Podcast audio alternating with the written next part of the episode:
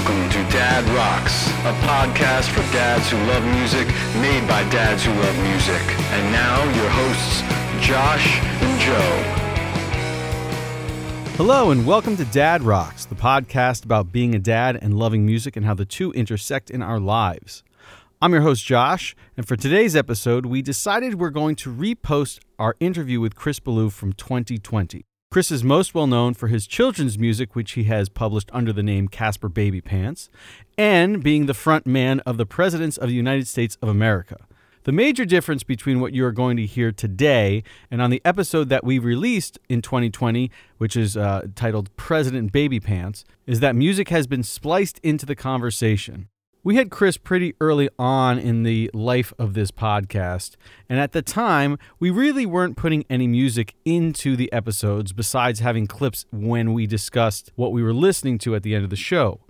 So we've gotten permission from Chris to use any of his original music that we'd like. Um, that is not really including the presidents of the United States of America's uh, studio recordings, but um, you're going to hear some of his original music, uh, with especially his Caspar Baby Pants music, uh, in the middle of this conversation, especially when different songs come up. The other difference uh, in this version of our conversation is that we are not reposting the entire episode. We're just reposting the conversation, meaning you're not going to hear Joe, Steve, and I talking about the technical issues that we had while recording the interview with Chris or the music picks from that episode. If you want to go back and listen to the whole original thing, feel free to go check out the episode President Baby Pants. Now, you may be asking yourself, why are they re releasing an old interview? There's less than 30 episodes of this podcast. Well, Along with what I mentioned several months ago regarding Joe and Steve focusing on their personal lives and careers, I have had a major life change myself. Uh, my wife just gave birth to another child, uh, so we can say that the amount of free time that I have has decreased tremendously. Now, I still plan on continuing this show, uh, so don't worry about that. And I actually have a few potential guests in the works, but um, that's probably not going to be happening until my life settles down. So for right now, we're going to be re releasing this old interview. Um, I'm hoping this won't be a trend, but you never know. All right, so now that things are clarified a little bit, uh, let's get to our conversation with Chris Ballew from two years ago. Um, I hope you enjoy hearing it, even if it's the second time around. So uh, enjoy.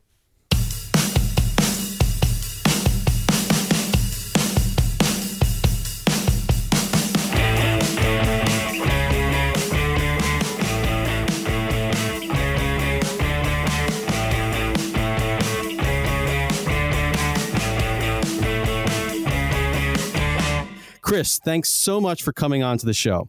Oh, it's my pleasure. Thanks for having me. I don't know uh, if you didn't have me on your show, I just wouldn't be on a show right now, which would be sad. oh man, that well, that makes us feel a lot better. Um, yeah. Um, so first off, how have you been handling the pandemic?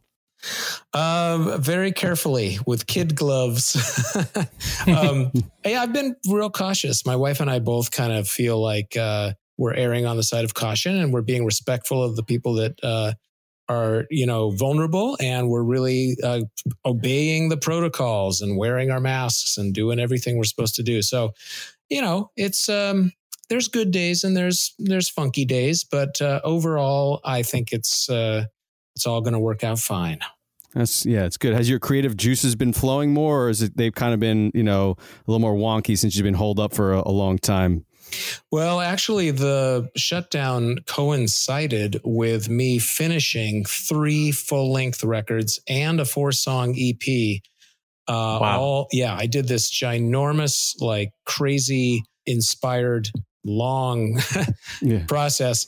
And um, so I was ready for a break and I was ready to kind of get away from songwriting anyway. And so I got mm. my break and I've taken a break from songwriting. I'm actually doing visual art these days uh, instead of wow. music. I sit down at the piano and pick up a guitar every day and just kind of noodle, but I'm not doing anything goal oriented. I'm just enjoying music for the enjoyment of the moment. Yeah, I've seen those black and white, um, uh, I guess, drawings or paintings that you've done. Yeah, they're fantastic. They're very cool. Thank you. Yeah, I'm super enjoying those. And I went to art school and I got a Bachelor of Fine Arts and I didn't have anything to say. So I was like, oh, well, I, uh, I don't know what to do with that. So I'll just play music for a while.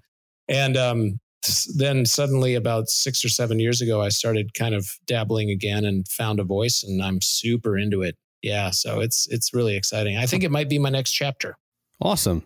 That yeah. sounds great. So um, cool. Thanks. We know you, you're in the uh, Pacific Northwest, um, specifically in Washington State. Have the wildfires been, you know, affecting you at all lately? Um, oh or- yeah, we had nine days where we could not go outside. It was remarkable.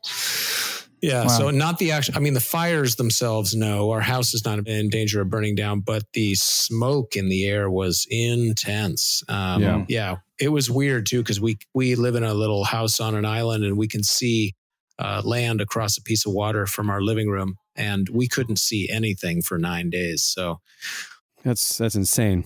But when the smoke went away, uh, to be able to see the world was like this crazy gift and we were elated. We were just like oh my gosh look at the world look at the world. It was great. That's awesome. Yeah. Uh, now do you have any kids yourself? Or because um, you know as parents we've been dealing with the the, the pandemic crazily so we didn't know if you had any kids and how you've been dealing with the pandemic if so. Yes i have two kids but they are 23 and uh, 19 and that's oh, wow. year that's years, not months. Uh, so they are out on their own doing their thing. My daughter's in Colorado. My son lives north of Seattle in a town called Bellingham, mm-hmm. and um, and they're they're you know also kind of you know good days, bad days. I think if I think if you're not struggling a little bit right now, you're not really awake. So um, yeah, yeah, yep, yeah. So, but they're they're they're doing great. They're good people. I I love them. Cool. That's great. And so now that you know we, you have kids, were they the impetus for you starting to write kids music, or how did how did the whole Caspar Baby Pants thing get started?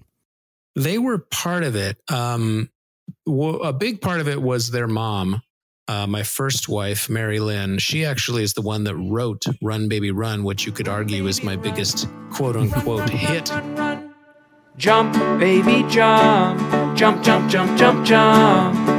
Jump, baby, jump. Jump, jump, jump, jump, jump. Jump, baby, jump. Jump, jump, jump, jump, jump. Jump, baby, jump. Jump, jump, jump, jump, jump. Spin, baby, spin. Round and round and round. Spin, baby, spin. Round and round and round. Spin, baby, spin. Round and round and round. And then I used to play, uh, improvise songs for my kids when they were little. Um, I'd sit them out down on a little blanket and just uh, play guitar and make up songs. And a lot of those have turned into Caspar Baby Pants songs.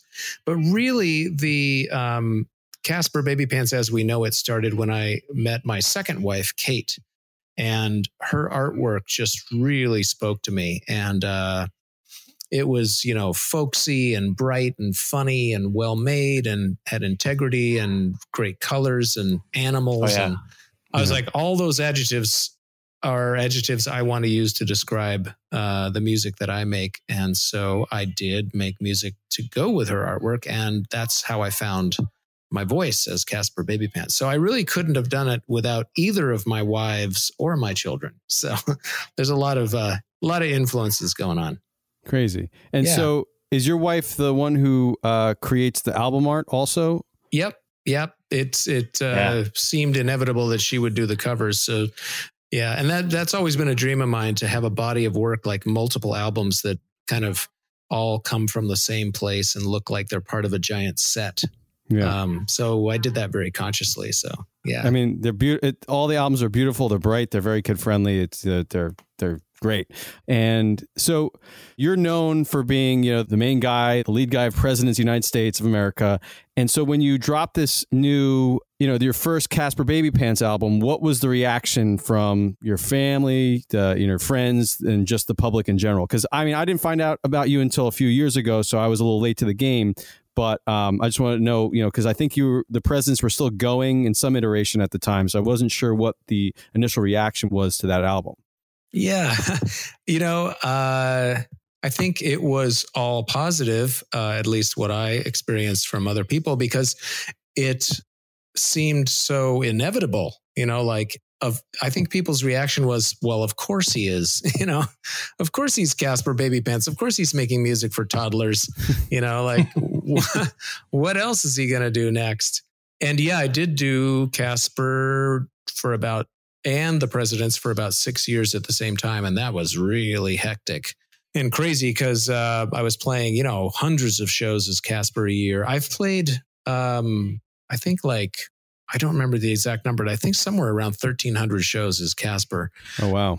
And I was touring with the presidents and making new albums and all that. So it was nutballs. But yeah, overall, from the band and from my family and everybody, and, you know, other people in the music scene here in Seattle, it's all just been like, well, you know, a shrug and like, duh, of course he's, you know. so it's been good. It's well, and beyond, duh, it's been like, you know, very positive. positive and I've I've had a lot of uh, wonderful guest stars from the you know, world of grown up rock and roll here in Seattle on the albums over the years. So I've gotten I've gotten the thumbs up from a lot of uh, uh, of my comrades and influences. So that's cool. That's great. Joe, you have a question? Yeah. Hey, Chris, this is Joe. Um, I just wanted to know what were your thoughts on kids' music kind of in general or, or, before you started Caspar Baby Pants? I'm a parent of two kids, 13 and nine. I've definitely heard my share of good kids music and bad kids music. Um, Caspar Baby Pants is great. It kind of reminds me a little bit of another artist that I used to play to my son, uh, Dan Zanes. Oh, yeah. very Americana you know, great harmonies. When I heard your music, it re- reminded me a lot of that. Just really quality, you know, music for adults, you know, and kids mm-hmm. as well. So I was want to know what your thoughts were before starting Caspar Baby Pants on kids' music. Yeah, I didn't really have a good sense of what that landscape was like, really. I mean, um, I knew a couple of artists like Elizabeth Mitchell was somebody who was very influential when I started out because she kind of turned me on to the idea that you don't have to be, you know, boingy and zany all the time to get kids' attention. You can kind of step back a little and mellow exactly. out. Exactly. I didn't want to mellow yep. out as much as she was, but I really appreciated her records and I would listen to her records in the car as I drove around all day and just feel good, you know? So I think that's where I got the initial idea of making music not really just for kids, but for the whole family and even more specifically for the parents. Like I actually kind of joke in later years, I've joked that I'm the very first parents musician. You know, there's no there's no genre called parents music, but if there was, I'd be the first one. Um, so yeah, I really and, and the other aspect of this whole thing is I don't make music that I think kids will like. I make music that I like. And it just happens mm-hmm. that I'm nurturing this like childlike part of myself and entertaining myself, really. And it turns out that I'm at my core like a child. So it resonates with children and parents and adults because I'm an adult. So it's kind of like the struggle was to find a way to make music that really satisfied or, or really like represented who I really am. And when I found it, it happens that it resonated with me and kids and parents. So I think some, I, I don't want to, you know, when I first got into this genre, I decided, okay, I'm never going to talk about what I don't like about kids' music because it's going to be a very dark, long conversation. so I don't want to get into that too much. But what I do like about it is that people are paying attention to the aesthetics of the parents. And that means that the family does not have to go to two separate parts of the house when the when the music comes on, which is exactly. which is a piece of the bigger puzzle, which is making families um, uh, you know, feel happy during stressful times, uh, bored when they're bored, when they're angry, when there's tension. Um, I, you know, I hope that children's music, including my own, can go into that environment and de stressify it and bring them together and start people laughing and kind of, you know, keep the family unit humming along in an empathetic, positive musical way. Yeah, I, I mean, I'll, I'll, tell you the way I, I found out about you was um, a guy I play music with was this was right before my son was born. He was like, I got to tell you about the you know I was listening to the kids music XM or a Sirius radio station, and I, and this this guy came on and I was like, I know this voice. And this guy Caspar Baby Pants. I looked it up and it was the you know the the lead singer of Presidents, and his stuff is so great. It's like you know Presidents for kids, and I was like, oh, this is great. and you know, uh, it, it, really is uh, the music. I have to say, like my wife and I both love listening to it. My my son loves listening to it. Sometimes I'll want to listen to you rather than my son. He'll want to put on like Sesame Street. I'm just like, no, I want to put on some Caspar Baby Baby Pants. I love that. But you know, just to, to talk about what you were saying, um, I was going to say that w- one of my favorite bands, Medeski Martin Wood, uh, which is an improv jazz trio. Oh, I know uh, the, I know those guys. I knew those guys when I lived in Boston. Yeah, and they put out uh, the kids album uh, "Let's Go" in 2008. And I remember when they put it out, they were talking about how they purposefully didn't want to dumb down the music. They wanted to make it, you know, very intelligent music for everybody to listen to, for the whole family to listen to. And I still love that album uh, a lot. And, you know, I, have always loved it. And I, I appreciate when artists who do make this, you know, change over or whatever to, to kids' music that you're not you know you're not dumbing it down for anybody you're you're kind of keeping the bar high uh, musically and you know just aesthetically because then it becomes music that the kids can listen to for the rest of their life yeah. And the dream would be, of course, that they would listen to it for the rest of their life. And then when they have kids, they have to buy all the records again in the, in the new the reissues. Future, yeah. In the new future format that we can't imagine, whatever it is, like, you know, musical flowers. I don't know what's going to happen. But um, yeah, all that resonates. Everything you're saying is great. Um, it's a really interesting, specific chemistry that I've discovered has to be paid attention to to make a song work like I imagine, I always imagine a car leaving Yosemite National Park with a family of five in it, and they're all mad and tired and hungry, and they all have to pee. and, you know, you should be able to put in whatever song I'm working on. I imagine it coming on the car stereo. And I listen to it with a very critical ear like, is this going to help? And oftentimes I'm like, well, got to get rid of that banjo because it's too much. You know, like got to get rid of that mandolin, got to get rid of that like you know stabby guitar. And uh, so I make very like uh, real critical aesthetic choices based on imagining the destination. Gotcha. And uh, so yeah, it is it is tricky to kind of um, keep everybody in mind. You know, the two year old in the car, the seven year old, and the parents, and, and so it's it's a it's a challenge for sure. It's really a fun challenge. If I ever have a chance, I'm definitely going to have uh, my my cover band try to cover "Stompy the Bear" because it's I, I absolutely love that song and I feel like it, it's it's just one of those ones where you just, I just want to crank the distortion even though there's like yeah, yeah, yeah, no yeah. real drums. I just want to get behind my drum set and just like you know, beat the oh, crap out of them oh, and just man. like rock I, out. I was just saying to Kate today, like we were driving and I was like, man, I wish somebody would start a Caspar Baby Pants cover band that's just like full on rock, you know, just full piece, five piece rock band, everybody blasting like crazy. That'd be great. Yeah, please do that.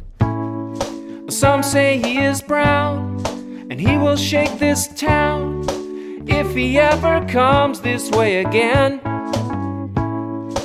Some say he is green and really, really mean, but he just wants someone to boogie with. Go! Here comes Stompy the Bear. Here comes Stompy the Bear. Here comes Stompy the Bear. I actually I do occasionally do shows as Caspar Adult Pants, hmm. and um, that's me. Wow. Same setup, just me and my guitar, but I I bring a crazy distortion pedal. I turn up the volume, have a couple drinks, and it's for parents only. So no well, kids are allowed. I don't sing like blue lyrics or anything, but I just right. it, I just rock yeah. it out the songs, and I make the parents behave like children, which is super fun. well, if you ever come out to the East Coast, like I will definitely be there. So okay, yeah, for sure. And Chris, I, I, I read that um, you're the obviously singer and songwriter, play all the instruments, you produce the records, you're the booking agent, yeah. the roadie. Yeah. Is that all true? You, you do all that? yeah. This, this, the other thing I love about this operation is it harkens back to my DIY roots, like my punk rock mm-hmm. days in the 80s. Awesome. And it's the ultimate punk rock band, really. I mean, it's right down to the kids in the crowd who behave so bizarrely and uh, you know they're more punk rock than anybody with a bright red mohawk i'll tell you that. Um, so yeah it's it really is also not just musically my home but it's like the operation is close to my heart because it's so diy and uh, i love awesome. it that i love it yeah. I, if I ever felt like I needed help or an assistant or something like that, I'd be like, nope, too too much, too big. too much. gotta, pay, gotta keep it. In fact, I kind Scale of purpose, yeah, I kind of purposely don't promote my music that much. I do podcasts when people call, like you guys, and I just depend on happy parents telling other parents about it because I just want it to be. I don't want it to be gigantic. I just want it to be loved. You know, mm, awesome. at whatever size it finds itself. Oh yeah, Hey, uh, Chris, it's Steve here. Um, yeah. And related to your uh, DIY, your beginnings, I kind of noticed that, you know, that being in the Pacific Northwest, I think kind of lends itself to like that DIY atmosphere. I feel like Seattle kind of has always had that kind of spirit. Has that and being like married to Kate, like kind of fed your DIY spirit? Oh, absolutely. Yeah. I mean, really growing up in Seattle, the prevailing attitude was like, if you start a band and you want to play a show, you don't wait around for some slick club to give you a show. You rent a hall and you get a couple other punk rock bands and play a show and charge two dollars, you know, mm-hmm. and have it break even, but you did something with your Thursday night, you know. So um, yeah, I think a lot of the sort of inspiration for people to make music back in the, those days was just to do something and to have somewhere to go and uh, not just sit around and watch Star Trek on channel 5 because that's all yeah. that was on. Um, yeah. Yeah, it's definitely I think Seattle planted that seed in me for sure. Yeah. And it was kind of fun. It was kind of funny and I not ironic, but I don't know, kind of weird later when the scene blew up and became national because it felt so comfortable as a DIY scene. Like yeah. one of the things I love about DIY is you, uh, for me is it allows me to feel successful at a much smaller scale. Like, mm-hmm. you know, write a song, rehearse the song with your band, play the show, people hear it, they buy your cassette, done. You know, like it's a complete success circuit completed without, you know, the whole rigmarole of being, uh, you know, quote unquote famous or whatever. Yeah. So, mm-hmm. yeah. Oh, yeah. And then uh, just related to your to your, I see uh, uh, on a couple of your videos, they seem to be like all your either your animation or you've learned to animate on earlier stages like how much are you involved in the video creation? Oh 100% totally involved yeah. Um, over the years i've been collaborated with a whole bunch of people and sometimes i'll do the drawings and then i'll have somebody else animate them. But i kind of like making them myself because they're so crude. And again it's a little bit punk rock. It's like i want someone to watch um, the videos i make by myself, the really simple line drawing ones that are just crudely edited. And I want them to have uh, a feeling like, oh, I could do that too. Or, you know, like if I'm bored on a Thursday afternoon, I could make a video, you know. I have some videos that are done by professionals because I kind of wanted to have different vibes, you know, for each uh, video. But um, yeah, they're fun. They're fun to do. In fact, that new one for the song Five White Ducks, which is out now, which is the first single from the new record, Happy Heart, which comes out November 13th, 2020. Nice. That one, I actually gave up on that one. I did all the drawings and put them all in my editing thing and got it sort of 80% done and was just like, I don't think this is any good at all. And I just, I just walked away from it for like a month. And then I uh, fired it up about a month later and was like, hey, this is actually great.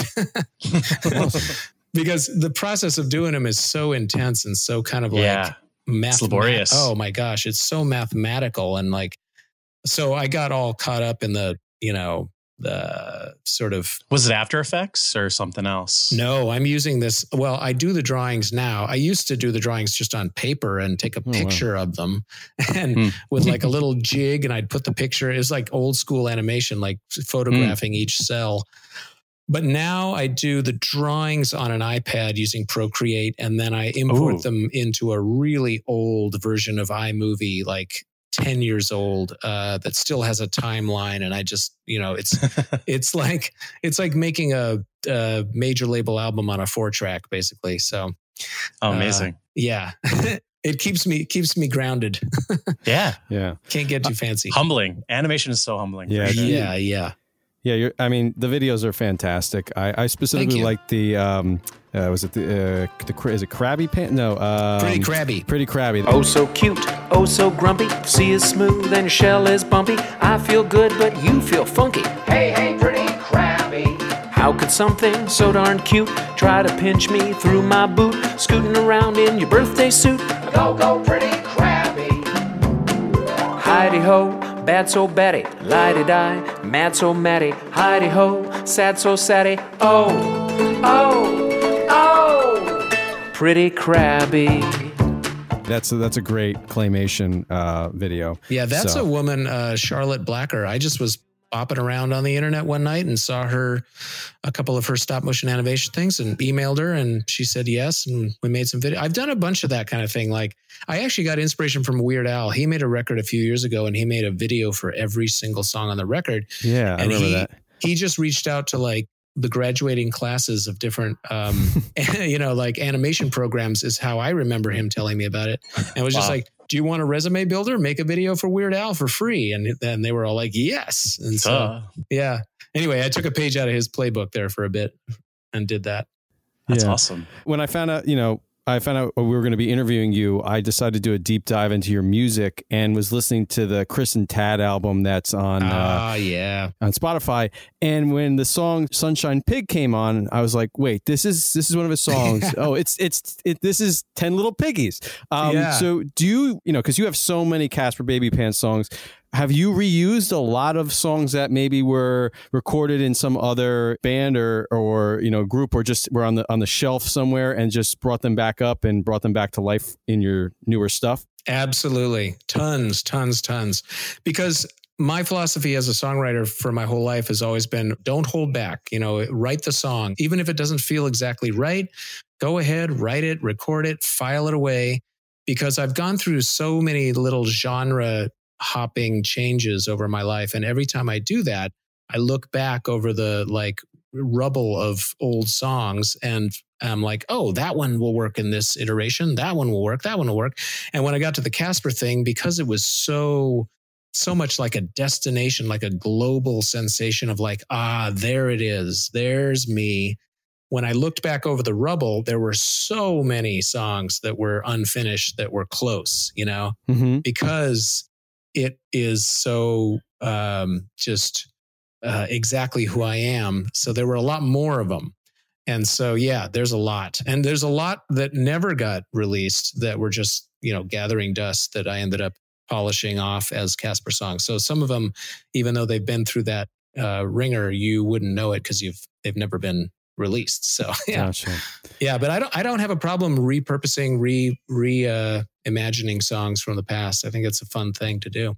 You know, if they're great songs, they're great songs, no matter yeah. how you put them out. So, yeah. Speaking of your songwriting process, my wife is a big fan of uh, the song "Bad Blue Jay," yeah. and she she wanted me to ask you uh, what some of the lyrics like mean, like when it, it just the the line "Do you make a, a noise chainsaw?" That's one of them. and then what will it take birthday cake? So I didn't know if there's any meaning behind them or if they just sounded good when you were writing them. Well, there was an actual blue jay or a Steller's jay, it turns out, actually in our yard yelling. And so the chainsaw thing is just because he sounded like a little chainsaw. He was like, wah, wah, wah, yelling in the yard. And so I was like, chainsaw.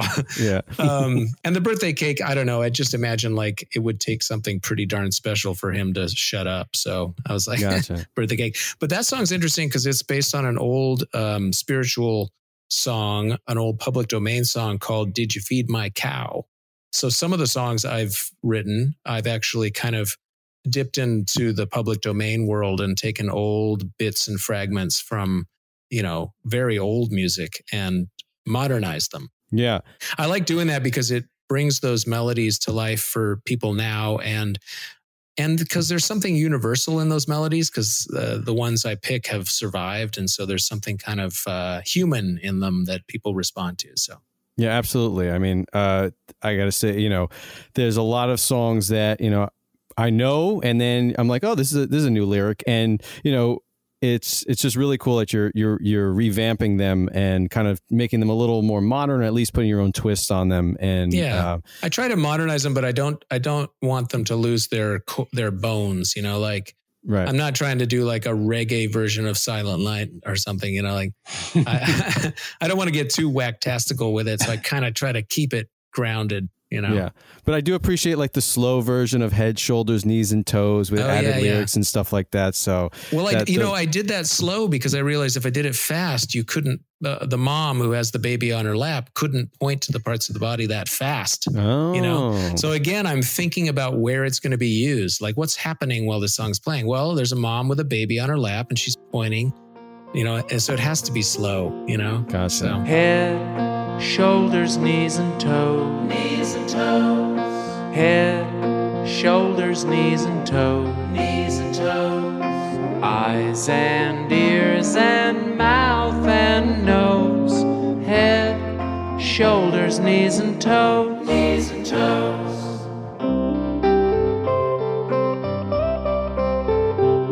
And just to follow up with the idea that you, you use a lot of public domain songs, um, I know you put out a couple of Beatles albums. Yeah. And so, how did you go about getting the rights to those, or you know, especially since you're doing this DIY, I didn't know what the process for that is or was.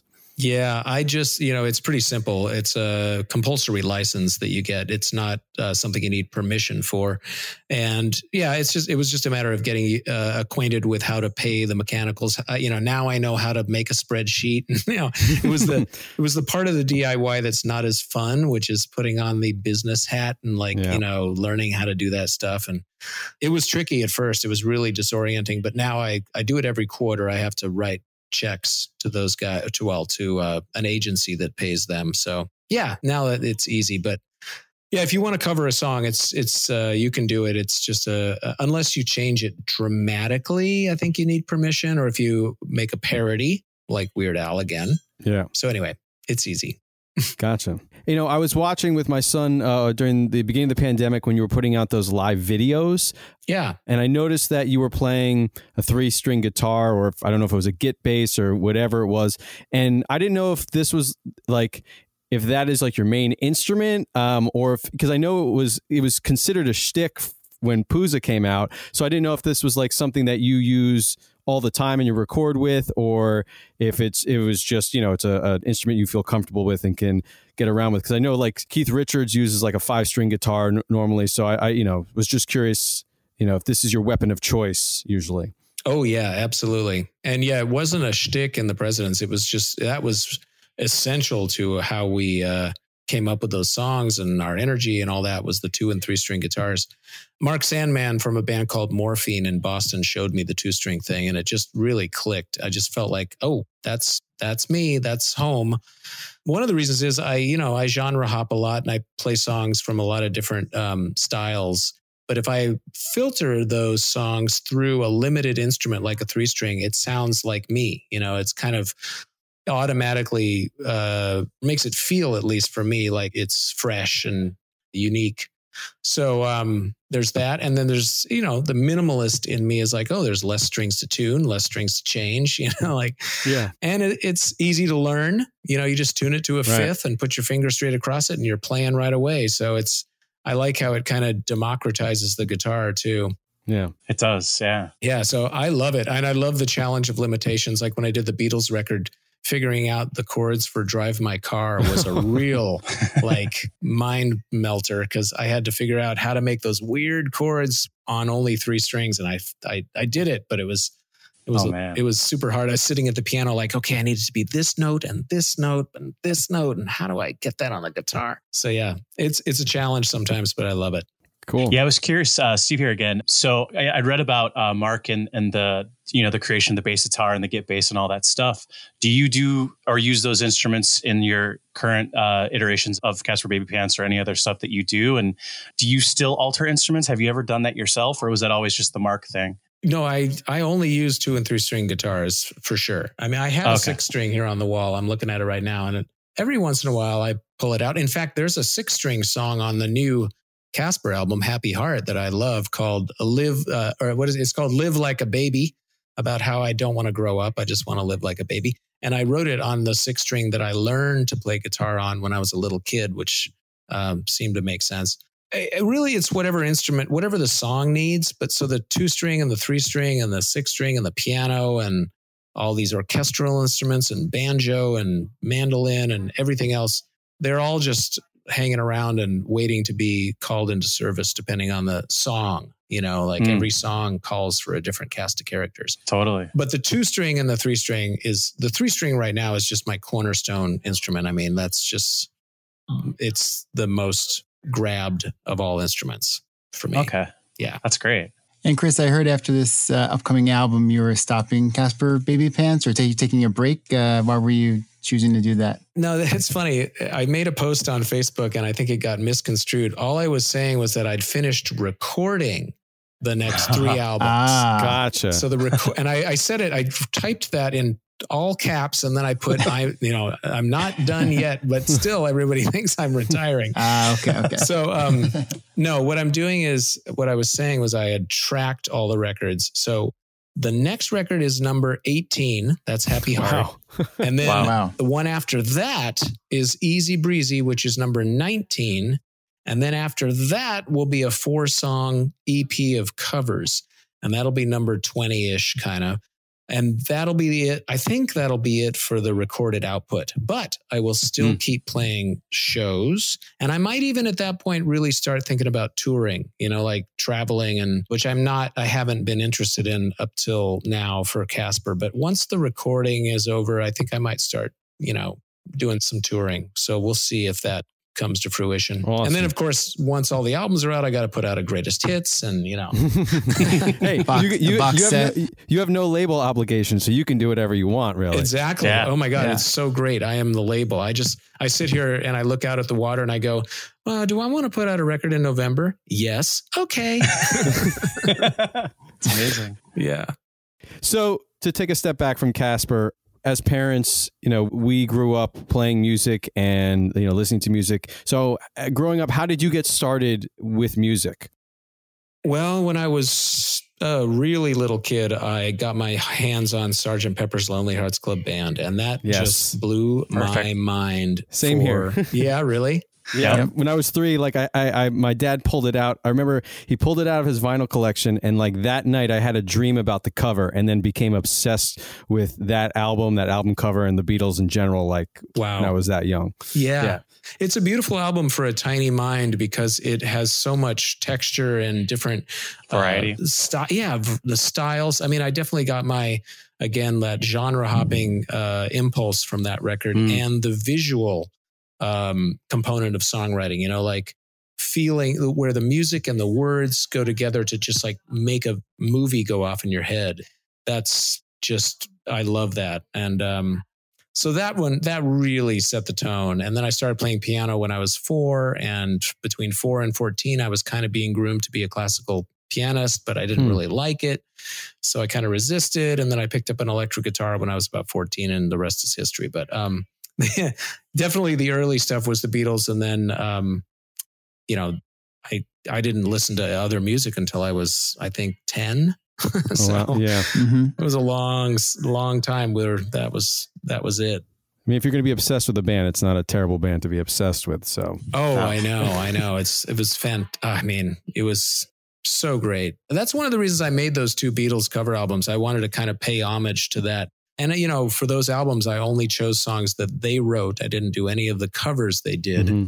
And mm. I chose songs for the most part, which were visual or about love in a really general way, not like, you know, girl, I want to hold your hand kind of right. thing, but more like a universal kind of love that could be a parental child kind of love. So, but anyway, um, yeah, Beatles, Beatles, Beatles, Beatles, Beatles, Beatles, Beatles, Beatles, Beatles. Who are they? And, w- and once you got your electric guitar and you started your punk bands, what were some of the punk bands that really, you know, pr- propelled you to start a band or that, that you were that you were really into? Were it local punk bands or more like the Ramones and you know classic bands like that? It was more classic bands. I was definitely yeah. into like uh, the Sex Pistols and the mm-hmm. Clash, and awesome. um, this guy from England named Reckless Eric. He was sure, yeah, he was a big. I'd go the whole wide world just yeah, to just, find a. I just I just heard that the other day on on uh, WFUV. So that was uh, yeah. I was like, "Who is this?" I've heard this, and I had to, I had to Shazam it to see who it was. So right, yeah. So yeah, stuff like Reckless Eric and uh, the Vibrators, and there were all these other well, Gang of Four. Oh, I love Gang of Four. Yeah, entertainment. Yeah, great album. Yep, yep. So that kind of stuff, that kind of arty, angular, jagged, you know, stuff. Awesome. Yeah, Very I still cool. love the Sex Pistols. I mean, I think that first album is just brilliant, and Steve Jones yeah. is so yeah. What a what a beautiful human being. I mean, his Instagram yes. is just like the greatest. Jonesy's Jukebox. Oh, he is great so, show. He's a great show. I would love to be on that show. So if you're listening, yeah. Steve, which I'm sure you are, have me on that show. so, um, your parents obviously were pushing you to become a classical uh, pianist. I, I think I, I, read somewhere or heard somewhere that your mom was a, a pianist herself, or she was a piano teacher, or no, she just she was so my mom was really into classical music and my dad was really into country music and so uh, if you can, if you listen to a Caspar album, I've pretty much grafted the two of them into one personality because yeah. I use a lot of classical bits and a lot of country stuff. I mean, there's pop and rock and roll and everything else, but those two aspects are coming from them for sure. So yeah, she just she was an aspiring pianist. I mean, it was one of those things like, oh, I've got to sit down and get back into piano. I've got oh, to do it. And then it's like, well, I better go make dinner instead. Yeah. You know. yeah, uh, we, I know that. Yeah, um, but were they supportive of you know when you became like into to rock music and started your own bands? Were they you know supportive or kind of just like okay, cool, or were they like uh, you know very much against it? You know, how were they as as parents yeah. in the, the support realm? In the beginning, um, my mom was elated. She loved it. I mean, she she was the one kind of you know who wanted to see me play classical. But when I expressed you know excitement for playing you know short sharp punk rock songs and having bleached blonde hair and big you know taking clippers and having weird sideways haircuts she was all for it. She That's loved awesome. it. Yeah. My dad, you know, my dad was a sharecropper's son from Missouri who went to the big city and became a bank executive. And he was, he was not as amused by the Mohawks and the dye jobs, but, um, but still supportive. In fact, my dad, I'll never forget this time I was struggling with a piano piece and I couldn't get this one note to happen every time I went by this one part of the piece, I'd screw it up. And I finally threw the music at the piano. I was like, that's it. I quit. And my dad showed up at the doorway to that room and took me into his den and got down on his knee and said, You're not going to give up. You're really good. And you need to keep going. You need to get back in there and make it work. Wow. And that's hit that fantastic. note. Yeah. And, and he really wasn't effusive otherwise, but he really just like had that moment where he just zeroed in on me and was just like, no, you have to keep trying. Uh, I'm getting a little choked up just thinking about it, but uh, wow, that was a really big moment. I think about that moment a lot.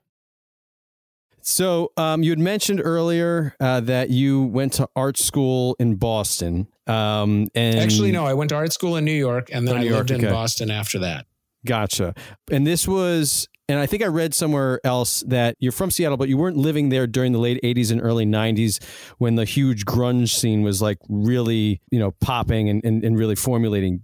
Do you feel like that not being in Seattle at that time affected your music, you know, in a in whatever way. But do you feel like if you were there, it would have like really changed your perspective and and the way you write music, or you know, just how you see music? And do you regret not being like there while this whole thing was germinating?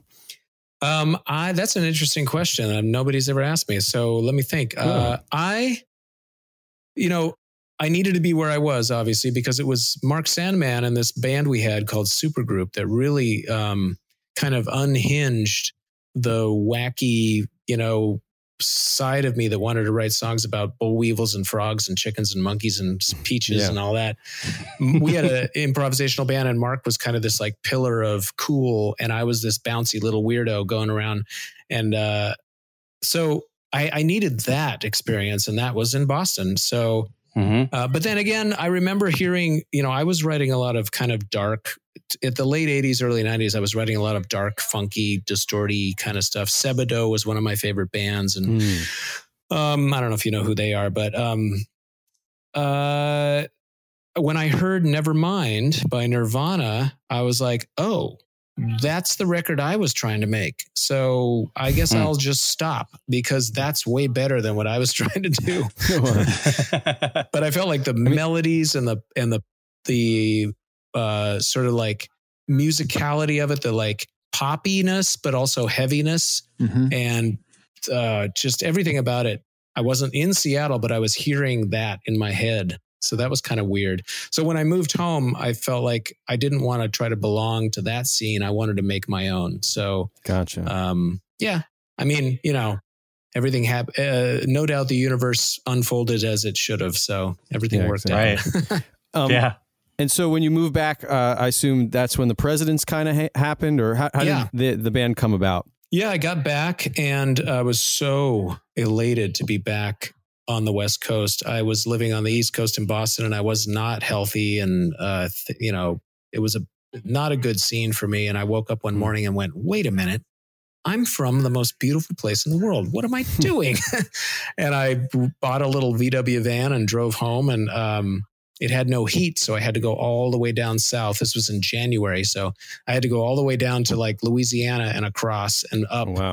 because wow, I had no Wow. I know. Yeah, it is. Especially when your when your carburetor's stuck and you can only go 53 miles an hour. Uh, yeah, it was it was a long journey. But man, when I got back, I was so happy to be back in Seattle that that sort of like that energy kind of infused the the forming of the presidents. And I called up Dave Dederer, who I'd played with many times in the past as a duo, and we just started playing as a duo. And then Jason saw us and was like, "I need to be your drummer," and bam, you know, there's the band. So we just kind of played without a drummer until a drummer insisted that he was our drummer. gotcha. and and who who came up with the name of the band? I did, uh, and I did it as a joke. We, you know, we had a trouble. We had trouble coming up with a name, so we used to get together before practice for sure. a beer at the Comet, and mm-hmm. the assignment was for each band member to come with five band names and just say them in rapid succession until a band name made us all light up. You know, like go up. Oh, that's yeah. it. And one of yep. my five one day was the presidents of the United States of America, and we all lit up, and the rest is history.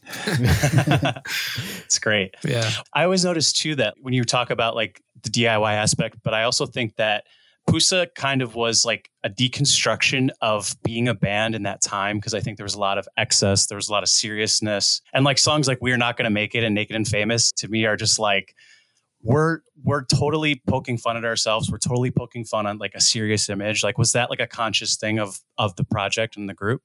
Oh, absolutely. Because we, I think what made the president's work in the beginning was this uh, this thing where we behaved as if we were the biggest band in the world in a way like we really tried mm-hmm. to rock out but we were playing these stupid little instruments and we were these like skinny dorks you know so it's like I think the audience was looking at us like, oh, look at those little dorks. I just want to put them in my pocket. They're so cute trying to rock out. Look at them try.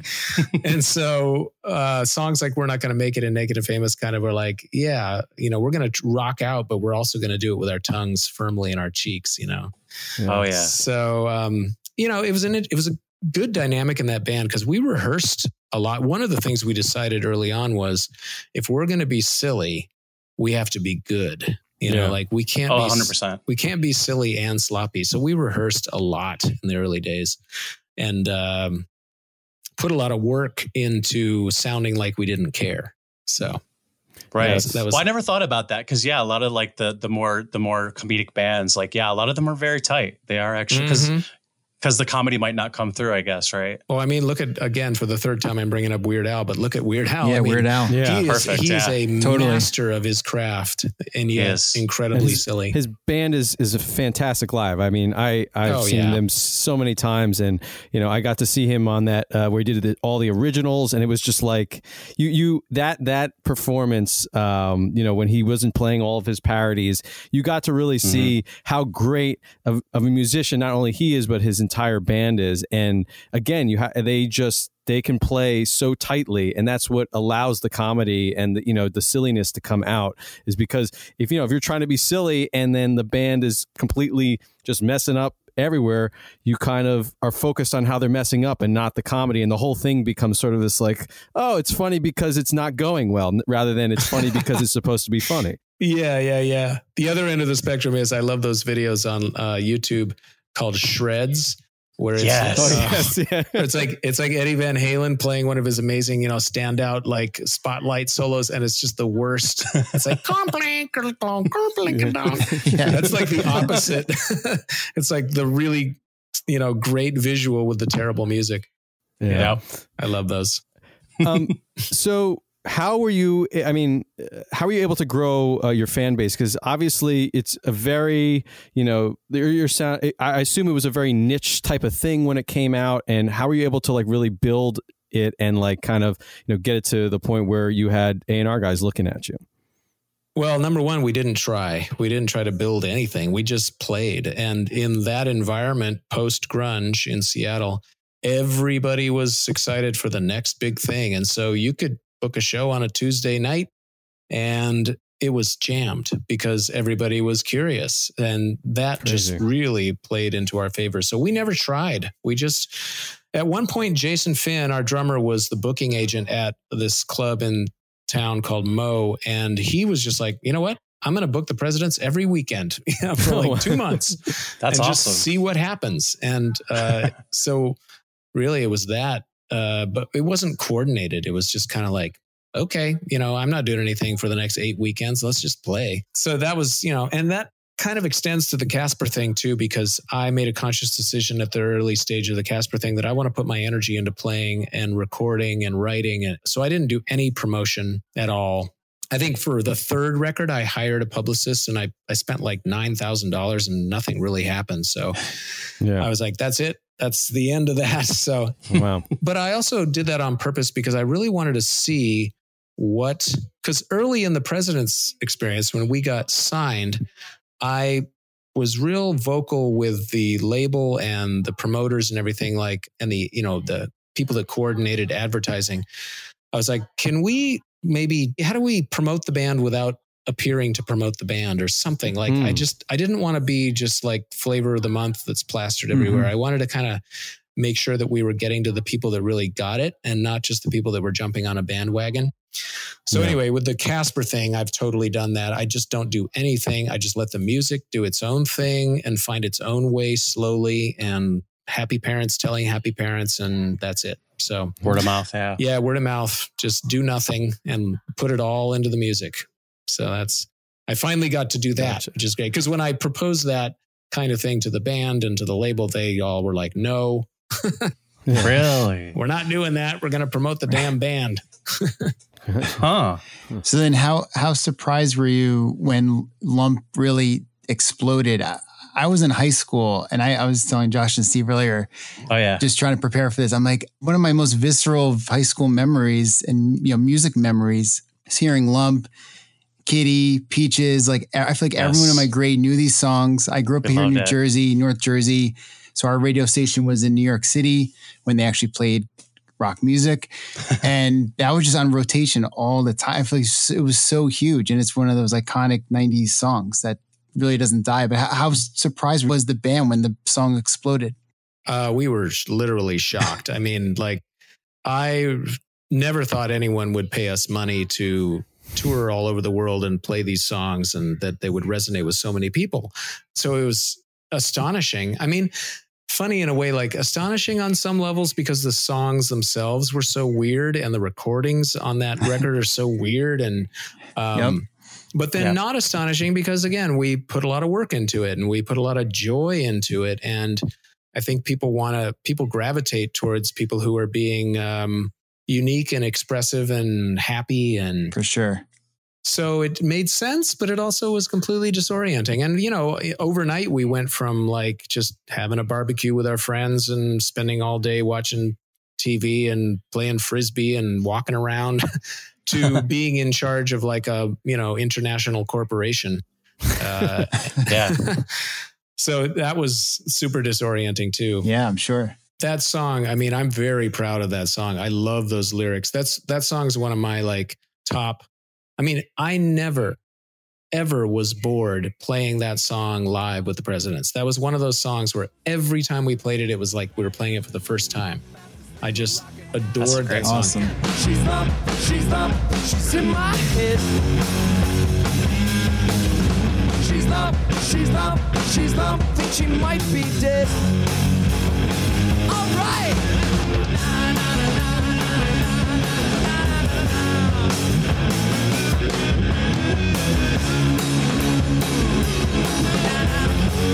And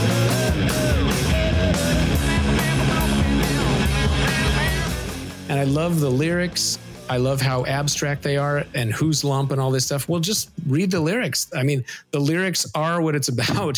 It's about a woman in a housecoat sitting in a river, and piranhas don't know if she's dead or not. I don't know why, but that's what it's about. I mean, it's not a mystery what it's about. It's exactly. Yeah. I had an amazing experience with that song. So I don't know if you guys know who Robyn Hitchcock is. So back in my college days, he had a band called the Soft Boys, and their album Underwater Moonlight was this massive influence. And we'd make entire evenings out of sitting around drinking beer, listening to Underwater Moonlight over and over and over. We knew every lyric on that album.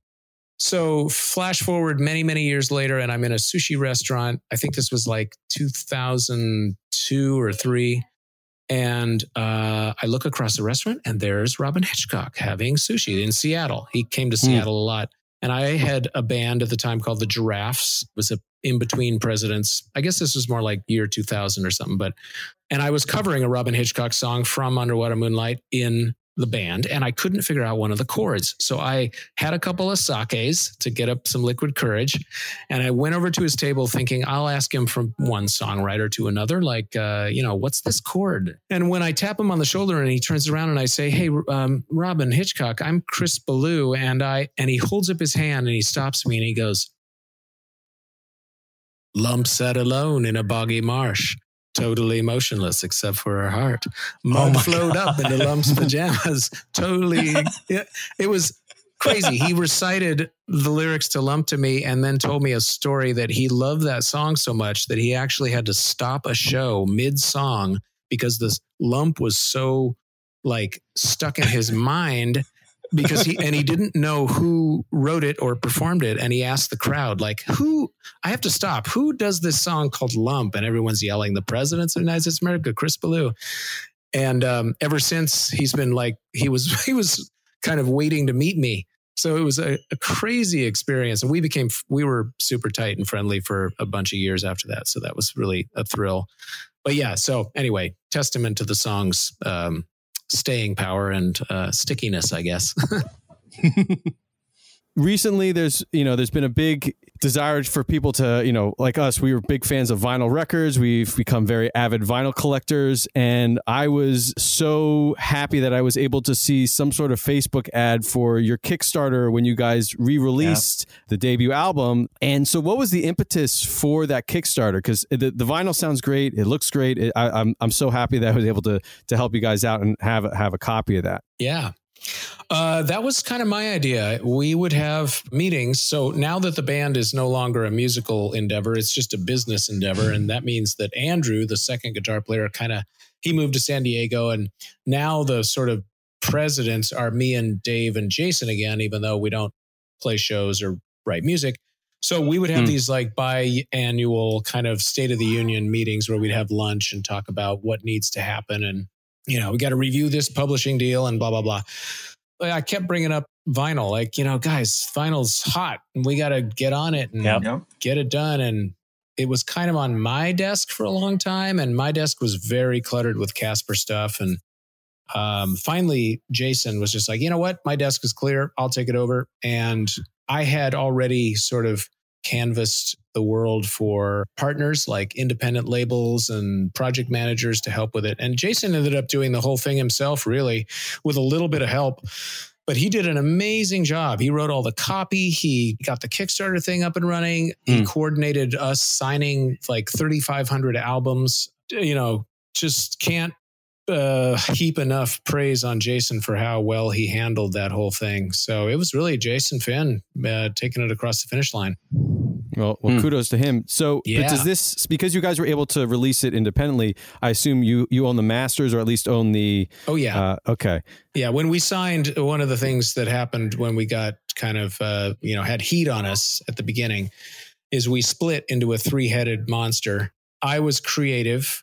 Jason was late night PR, which means like go out and get drunk with the uh, you know record company people or the you know people who need impressing mm-hmm. and make the scene and Dave was business. So he read Donald Passman's book about the music business at the time was kind of the Bible and learned how to, you know, read contracts. And I'm not sure who came up with the idea, but the idea was let's license the record to Columbia for seven years and not take a nice. bunch of money up front and own the record again after that term. So that's awesome. That's what we did. And so now, yeah, we own it. That's fantastic. Amazing. Yeah. Smart move. it was a very, very smart. smart move. It's very long. You know, that's the kind of thing I loved about the presidents. We were silly and slapstick and all that stuff, but we I don't know. We were dedicated to being smart, you know, like we wanted to come Street home smart. with money, you know, like all of our yeah. friends, mm-hmm. friends and other bands were coming home from tour, like, oh man, we had a bus and we had this and that. We had luxury hotel rooms, but now we have no money. And we're all like, nope, mm. nope, nope.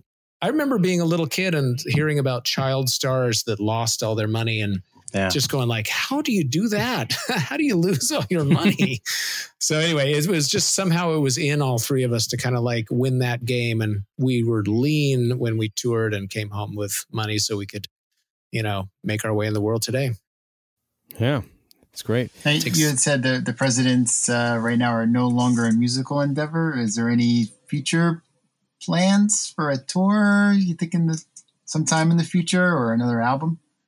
This just in: presidents reunite. No, uh, no, no. I mean, that at least in the way we used to do it, the rock band. You know, the band got really loud and really big, and I enjoyed it a, a lot but eventually it just didn't feel like me you know like i don't want to i don't want to have to wear ear protection when i'm playing music that's basically the bottom line i've screwed up my ears from that whole eh, era and i'm going to be a deaf old man and all that stuff but um I don't know. I just really wanted to make music that was more on a small human scale, like the Caspar thing is. And um, mm. And you know, I've just kind of done that. It's kind of like saying to Picasso, "Hey, man, that blue period was pretty great. You want to do some more blue paintings? Come on, man. What's up? Give me some blue paintings." and he's like, "No, I moved on. I'm making white cows." Uh, so you know. Uh, yeah. But you know what? I've also learned never say never because we God, broke up right. in you know 1998 and got to back together 2003, and who knew we'd be together after that for another you know 12 years. So uh, yeah, who knows, man? I can see I could I could see a way the presidents do a tour where we sit around on a uh, uh, on a set that looks like a back porch, and we all have acoustic instruments, Ooh. and we do like a campfire sing along where everybody gets handed lyric sheets and everybody oh, sings nice. every oh, song. That'd I would love that. that. That'd be great. I would totally love that. Yeah, kind of more like a like put your a kumbaya kind of experience. yeah. So, Chris, at the end of every show uh, on on Dad Rocks, we the three of us talk about bands that we are listening to and that we want to promote and kind of get you know other people listening to. Do you have any artists or bands that you're listening to right now that you want to you know give a shout out to? Ooh, that is interesting. So. I'm not very good at this game because I listen to a lot of very old music. Well, it could, it could just be whatever you're listening to right now because you know we we've done a lot a lot of stuff we talk about is vinyl either picks. things that we've listened to or like yeah we're getting we bought some new like some new old vinyl and stuff like that. So yeah. what you, what have you been listening to? Well, XTC a lot. Uh, nice. Most oh, recently, amazing. Skylarking. Steve, big XTC fan. Oh, it's a fantastic oh, yeah. album.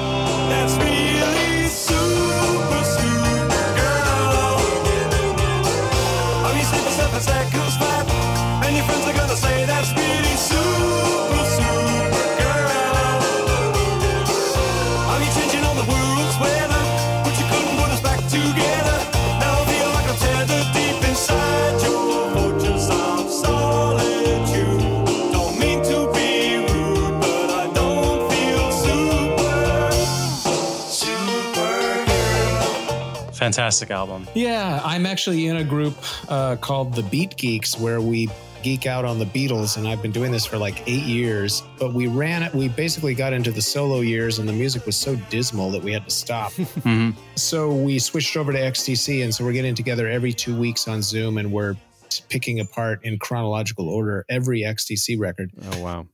Ooh. Are you going to do the Dukes of the Stratosphear? Oh yeah, yeah. Dukes are in there next oh. week. Next uh, week is a Dukes record for sure. Awesome. And I loved. Oh my god, drums and wires, skylarking, and the first Dukes of the mm-hmm. Stratosphear mm-hmm. EP were just like hugely influential for me. Um, I'm listening to my new favorite classical composer is Joseph Haydn. I love him. Mm.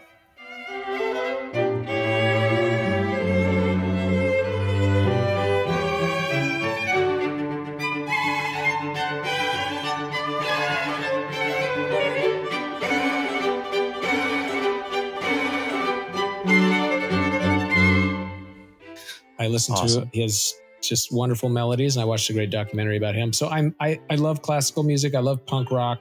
Uh, what else? I'm kind of looking. I'm looking in my uh, your Spotify. to, yeah, Spotify. I listen to a lot of uh, African pop music, like um, the band uh, Tinariwen. Have you heard of them? Oh no, no, yeah, they're, they're just fantastic.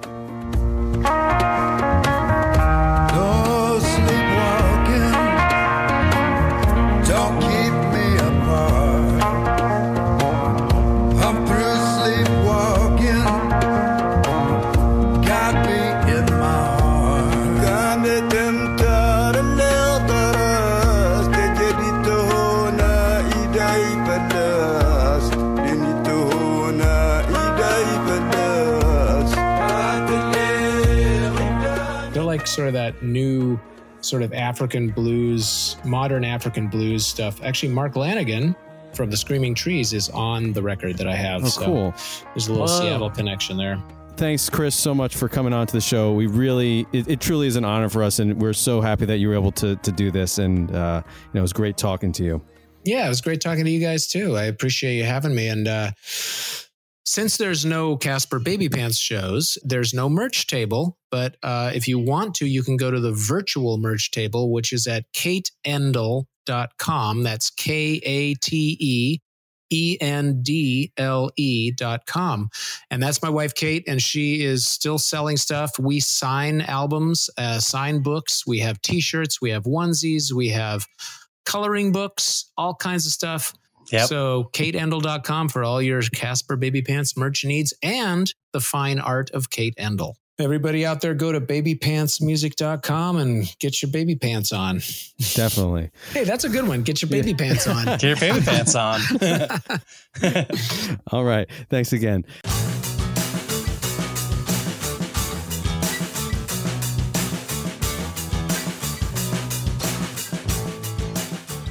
Thanks for listening to the episode today, and I hope you enjoyed listening to, or for some of you, re listening to our interview with Chris Ballew.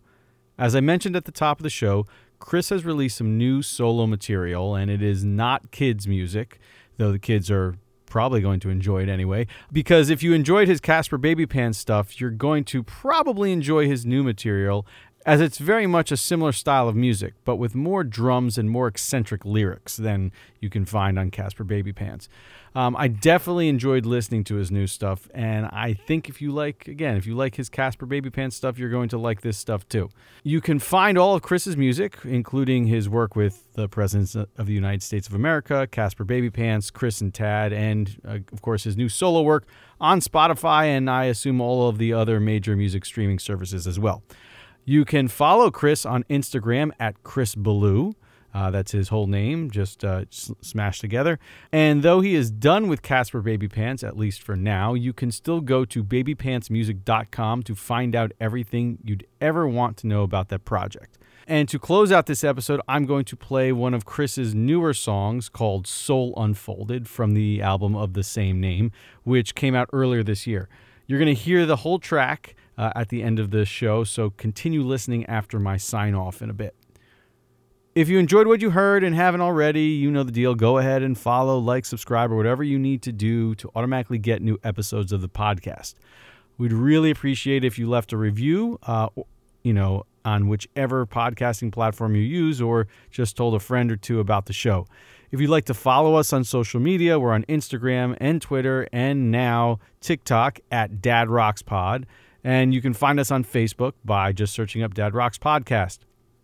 If you have any questions, comments, or any show ideas for us, you can hit us up on those social media outlets or just email us at dadrockspod at gmail.com. Once again, thanks for listening today. And remember, dads, you rock. Now enjoy Soul Unfolded by Chris Ballew.